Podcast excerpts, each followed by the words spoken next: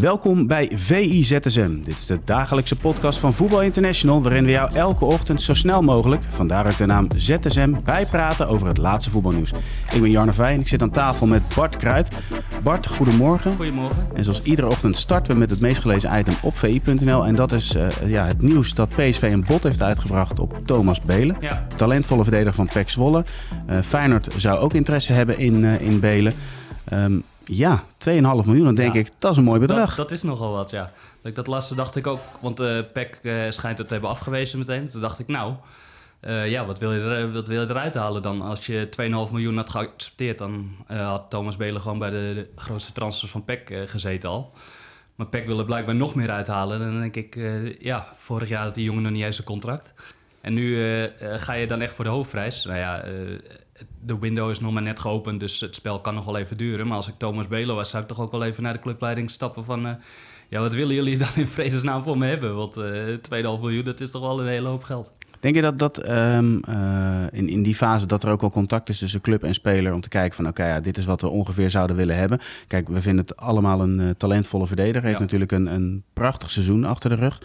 Ehm 2,5 miljoen wordt afgewezen. Dat houdt in dat PEC misschien denkt, ja, deze jongen is veel beter en er is nog veel meer te halen. Ja, maar nou wat ik net zeg, vorig jaar had die jongen nog niet eens een contract. En als je dan nu, eh, eh, nu tot de conclusie komt bij PEC van eh, hij is zoveel, meer, zoveel beter en hij is echt wel meer waard dan 2,5 miljoen. Nou, dat vind ik nogal wat. 2,5 miljoen, dat is gewoon echt heel veel geld voor PEC. Wat ik zeg, dan had hij gewoon bij de grootste transfers ooit gezeten Ja. voor de club.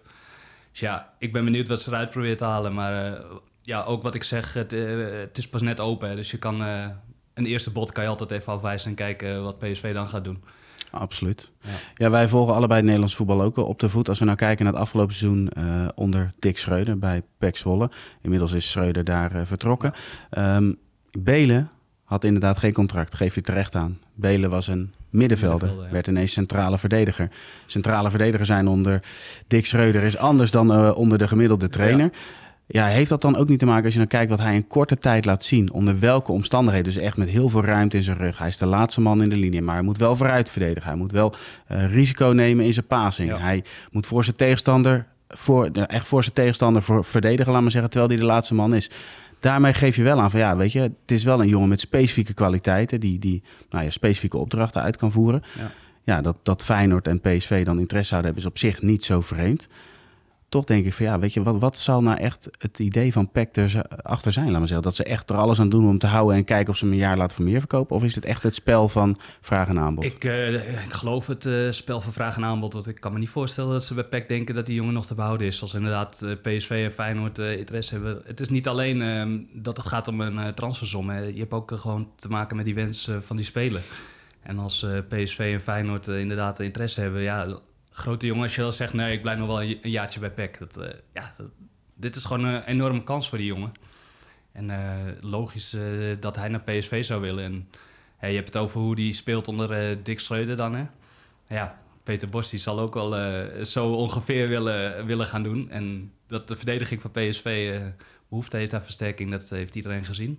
Ja, wat dat betreft passen bij beide clubs. Hè. Onder zowel onder slot als Bos. Er wordt natuurlijk veel gevraagd. Ze willen hoog druk zetten. Dus ja, zo'n type willen ze gewoon graag hebben. Maar, maar hoe uniek is zo'n type verdediger in Nederland? Hoeveel zien we ervan? Ja, weinig. Nee, het is echt eh, wel een unieke speler inderdaad met het indribbelen vooral. Eh, dan heb ik dus niet over zijn verdedigende kwaliteiten, maar vooral het inschuiven en het voetballen en het indribbelen en eh, dat soort dingen. Moeten we altijd wel afvragen van, of die stap natuurlijk niet te groot is. Want eh, ja, ik vind het toch wel een gok eh, die PSV nog neemt. Hij heeft die kwaliteiten, maar of dat dan meteen goed genoeg is voor de basis. eh, ze willen de Champions League in, ja. Ik denk niet dat je tegen Barcelona straks zo kan gaan indribbelen bijvoorbeeld de hele tijd. In elk Nee, maar Wiever is en inmiddels international. Klopt, zo, ja, je weet het ook niet. Maar ja, 2,5 miljoen vind ik dat nog best een, een gok. Ja, later eh, volgt nog een mooie analyse over Belen. Sam Planning heeft eh, die gemaakt. Eh, zien we hele mooie fragmenten, hele mooie beelden. Zien we daarin terug met de kernkwaliteiten van Belen. Ja. Wat ik tot slot nog wel toe wil voegen van... oké, hij is nu een centrale verdediger. Maar Lenten omschreef het wel mooi. We, we kennen allebei de dribbel. Dus hij verovert de bal en dat hij het hele veld overgaat.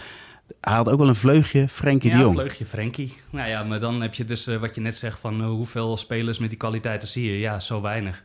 En dan moeten we niet Thomas Belen meteen de nieuwe Frenkie de Jong gaan noemen. Want dat is ook niet helemaal eerlijk voor die jongen. Nee, daarom noemen we het ook een vleugje. Een vleugje, een vleugje, ja. Nee, dat herken je inderdaad. Van gewoon de bal achterin. Want uh, Frenkie de Jong heeft bij Ajax dan ook nog eens centraal achterin gestaan. Toen kreeg je de bal van de keeper en dan ging hij, ging hij rennen. Nou, dat doet Thomas Belen ook. Alleen in de KKD was het wel elke keer rennen. En eh, dat zal, uh, zal een beetje een balans in gevonden moeten worden, denk ik. Ja, de weerstand zal in de Eredivisie inderdaad anders zijn. Uh, dan gaan we door naar het volgende item. Want Tijani Reinders lijkt ja, op weg te zijn naar AC Milan. Een mooie stap voor de middenvelder van AZ.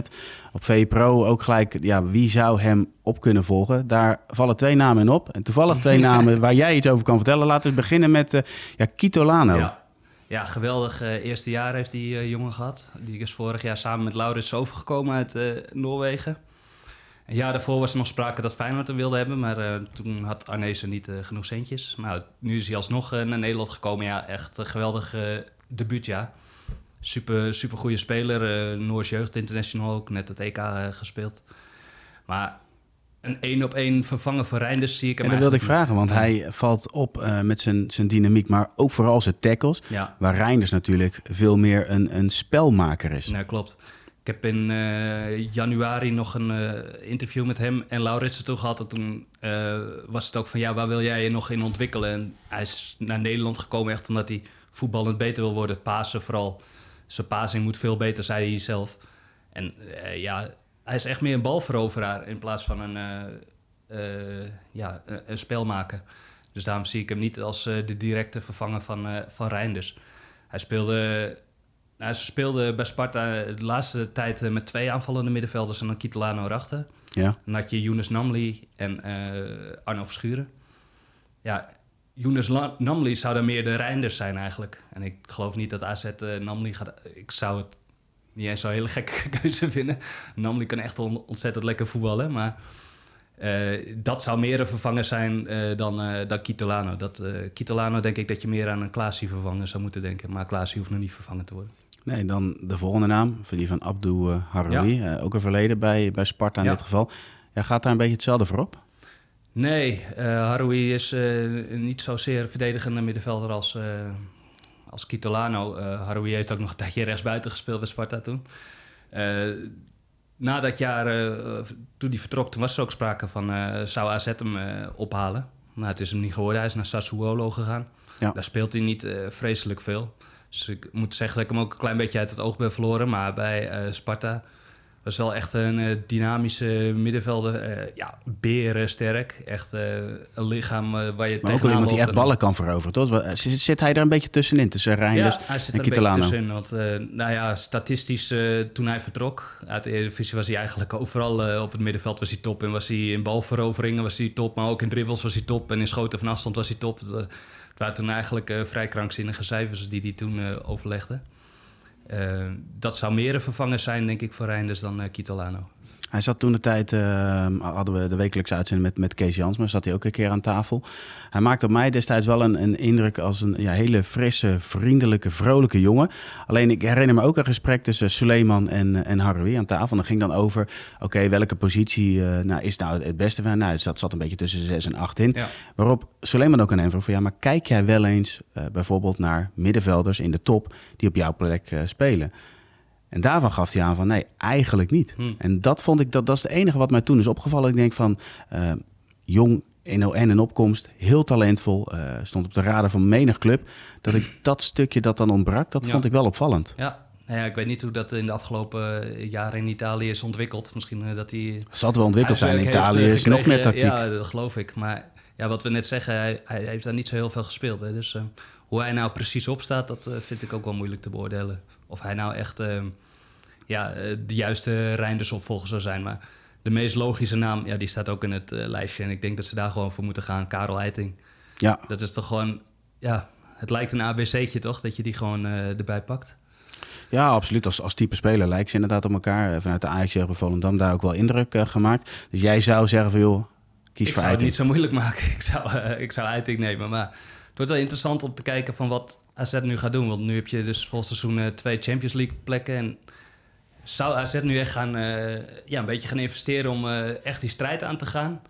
Of, doen ze toch weer met de jeugd en ja, een tussenoplossing. En want misschien komt Louis Schout of zo eraan of Kees Smit of weet ik Nou, die is nog wel erg jong, maar dat soort jongens misschien komen die eraan. Die heeft wel indruk gemaakt in de Youth Ja, zeker. Zo. Nee, maar ja, AZ heeft inderdaad ook de Youth League gewonnen. En dat, ja, daar zitten gewoon goede talenten in. Maar ja, ga je dan iemand halen die dat in de weg zit? Want uh, Reinders is in principe ook best laat doorgebroken hè, bij AZ. Ja. Duurde best wel even, want die staat er ook tegenaan te hikken. Dus moet je dan zo'n speler halen die dat dan weer in de weg staat. Of, maar ja, wil je doorpakken voor die Champions League? Dus dat is interessant. Ja, dat is dan vanuit het club van, perspectief van de club. Wat ik interessant vind aan zo'n protiek, dit gemaakt door Simon Zwartkruis en Pieter Zwart, is dat je eigenlijk even de opties langs de meetlat legt. Dat je denkt van ja, wat, wat heeft AZ nodig? Dus ook misschien wel in die nieuwe fase van de Champions League. Ja.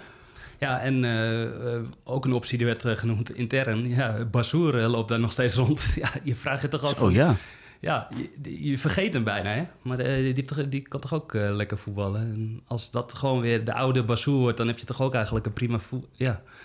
Maar ik, ik, begrijp niet helemaal wat daar, wat daar gebeurd is. Dat dat zo weinig, uh, zo, zo weinig heeft opgeleverd eigenlijk. Ja, blijft een onnavolgbare speler. Ja, bizar. Met enorm veel talent dat er niet helemaal uit is gekomen. Nee, maar eh, dan, als je dan denkt van de talenten komen eraan... misschien dat je het dan aandurft met Bazoer... en dan dat je erachter een talent zet. Ja, dat wordt dus interessant om te zien. Ja, absoluut. Uh, tot slot, Ajax heeft een akkoord bereikt uh, met Arsenal over Jurien Timber. Het is natuurlijk uh, ja, transfertijd waarin elke dag heel veel gebeurt. Ja. Deze deal is dan rond. Reon meldde het ook. Um, ja, ik zelf vind het wel een hele interessante overstap. En sowieso de, de combinatie dat Timmer gaat spelen ja, onder Arteta. Ja. Ik weet niet, ik kijk er enorm naar uit. Ja, kijk er ook naar uit. Gewoon sowieso een Nederlandse verdediger in de top van Europa. Dat wordt natuurlijk weer heel interessant. Leuk, leuke stap. Nou wat je net zegt, van zo'n transfer valt niet meer uit de lucht hè, tegenwoordig. we leven er al weken naartoe. En nu is inderdaad dan het akkoord uh, 40 miljoen. Plus 5 aan realistische bonussen, begreep ik. Dus nou, dat is een flink bedrag weer voor Ajax. Timber heeft gewoon niet zo'n lekker jaar gehad. En dan pak je toch nog dit. Ja, dat, bij Feyenoord zullen ze wel denken. Hè? Onze aanvoerder en beste speler van de Eredivisie ging voor 25 miljoen. En Timber gaat voor 45. Nou ja, je weet allemaal hoe dat werkt. Uh, de Ajaxiden hebben wel wat uh, langer de tijd gehad om zich op het hoogste niveau te laten zien. Maar dat is, het blijft toch wel uh, opvallend. En zo blijft het verschil misschien. Hè? Maar we verwachten wel dat het verschil kleiner gaat worden... naarmate Feyenoord ook in de Champions League gaat spelen, ja, toch? Maar ja, moet Feyenoord dit wel even doortrekken. Het moet niet een one-season gebeuren zijn. Nee, precies. Waar ik dan ook wel gelijk aan denk... we hebben net over wie zou dan de ideale opvolger van, van Reinders bij AZ zijn. Dan zit je ook gelijk te denken van... ja, wie zou dat dan bij Ajax moeten zijn? Voor Timber heb jij Ja. het over. Ja, hebben we eerder ook eh, zo'n soort eh transferwijze gehad hè, met een paar eh, kandidaten. Zeggen dat ik hem... kijk, nu bij AZ hebben we net een paar kandidaten uit Nederland. Die zie ik eigenlijk voor, voor Nederland bij Ajax niet rondlopen. Dus er zal een surprise moeten komen van Sven uh, Misliet dat, denk ik. Precies, wachten we het af. Bart, dank voor jouw bijdrage aan deze VZSM. En zoals we vaker zeggen, tot ZSM. Tot ZSM.